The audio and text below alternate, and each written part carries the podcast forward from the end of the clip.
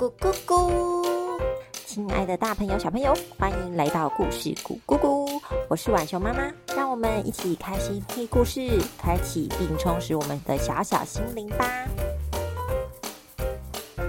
今天浣熊妈咪要说的故事是由浣熊 Daddy 编制。再说一个世纪帝国受到魔法帮助而建立，也因魔法而灭亡。魔法师及圣骑士受到国王请托，照顾刚出世的小王子，并找机会在未来复国的故事，感觉很精彩，让我们一起来听听看吧。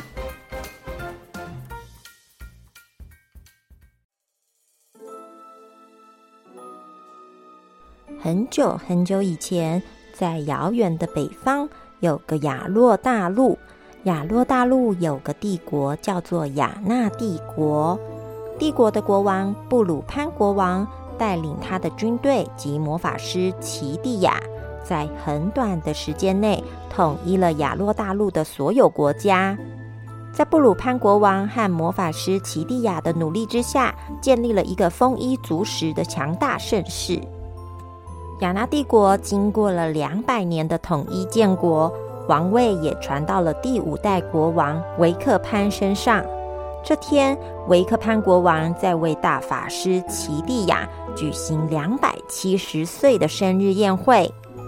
禁卫军赫普这时急急忙忙跑进宴会厅里。国王陛下，大将军提拉姆叛变了，皇城附近的大部分城市都沦陷了。维克潘国王很震惊，怎么可能？之前都没有相关的消息啊！因为突然有大批身穿黑心标志披风的魔法师们，他们同时对所有城市发射出黑色光线，所有的守卫军都晕了过去。提拉姆军队在没有任何反抗的情况下，就拿下各个城市了。禁卫军，奇蒂亚大法师，随我一同上城楼看看。一行人到了城楼上，大伙看到城下聚集了众多的拉姆大军。维克潘国王咬牙切齿地对着城楼下的拉姆说道：拉姆，我对你不薄，你怎么可以这样做？哈哈哈，我一个大将军就是要东征西讨，我还想要征服其他大陆，就先从亚洛大陆开始。说完，在拉姆身后就出现几道黑色光束，聚集到拉姆前方，形成一个人影。他就是拉姆的军师，黑心魔法师萨鲁伊。哈哈哈哈，拉姆陛下，这些蝼蚁就让我来帮你处理吧！刹那间，出现数道黑影笼罩在皇城上。这时，帝国大法师奇蒂亚看到这个情景，心里一震，赶紧拿起他的魔法杖向天一指，并快速旋转着魔法杖后，再用力的往地板上一撞。从皇城四周的地板上出现了一大面的水墙，直挺挺地向天空冲上去。水墙和黑影碰撞的瞬间，水墙竟然毫无招架地被黑影给吞没。而奇蒂亚大法师的魔杖从底部一路裂到顶端。奇蒂亚大法师心想：这黑心魔法的力量好强大。接着，大法师念了句咒语，天上顿时出现了数道圣光冲击波，冲向了萨鲁伊跟拉姆。拉姆见状，大喝一声：“冲啊！攻陷皇城！”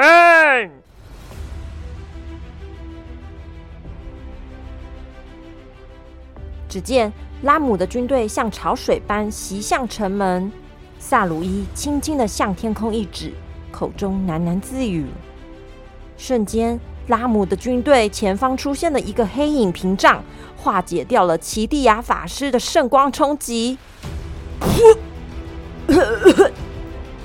奇蒂亚大法师口吐鲜血。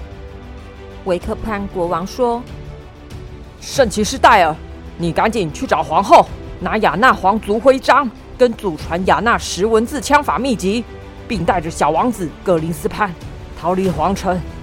王子就拜托你了。”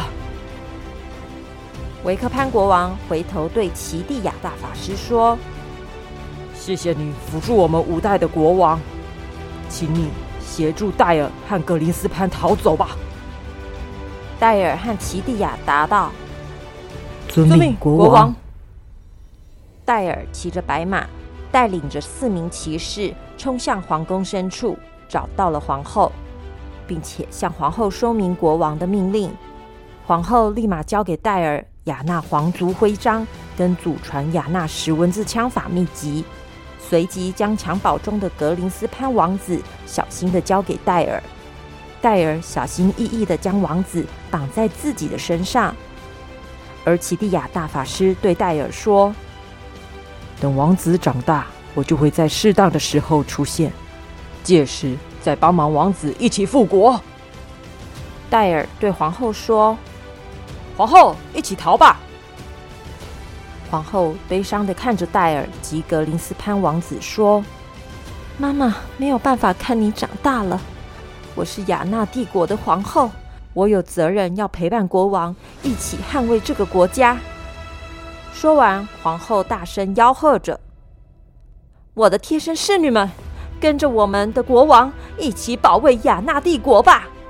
只见皇后拿起2只匕首放在腰间，拿起大弓跟弓带，侍女们穿起铠甲，拿起长剑、盾牌跟匕首。皇后为首的女战士们勇往直前的往国王的方向去捍卫国家了。戴尔感到非常难过，低着头对小王子说：“王子，我拼了命一定会护送你出去的，并且照顾你平安长大。”戴尔骑着战马，带领着骑士们一起往南门飞奔出去。这时皇城战斗正在进行当中，城楼上的维克潘国王心想：“难道到此为止了吗？”突然，皇后的声音从后方传来：“国王，我来了。”皇后为首的女战士们加入了战斗。皇后对国王说：“国王，我们必须要帮我们的儿子争取逃脱的时间。”维克国王听完，心情为之一振，并且大喝：“雅纳的英雄们，光荣的死守皇城吧！”雅纳军团所有的战士们士气大振，勇敢地迎来他们生命的终章。一阵大战，皇城最终还是陷落了。拉姆说：“哈哈哈！亚洛大陆终于归我所有啦！”大将军，陛下，整个皇宫找不到小王子呢。在绝对的实力下，找出他也是迟早的事。拉姆统一了亚洛大陆，创立了一个新的王国——拉萨王国。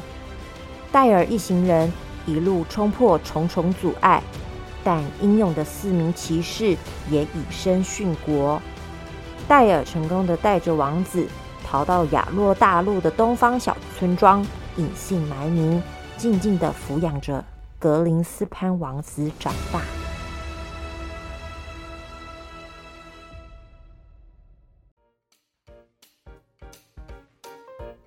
小朋友，这集的故事是不是紧张又刺激呢？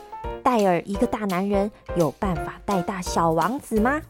让我们给浣熊 Daddy 加油，期待他能继续为我们带来精彩的故事吧。那我们下次见喽，拜拜。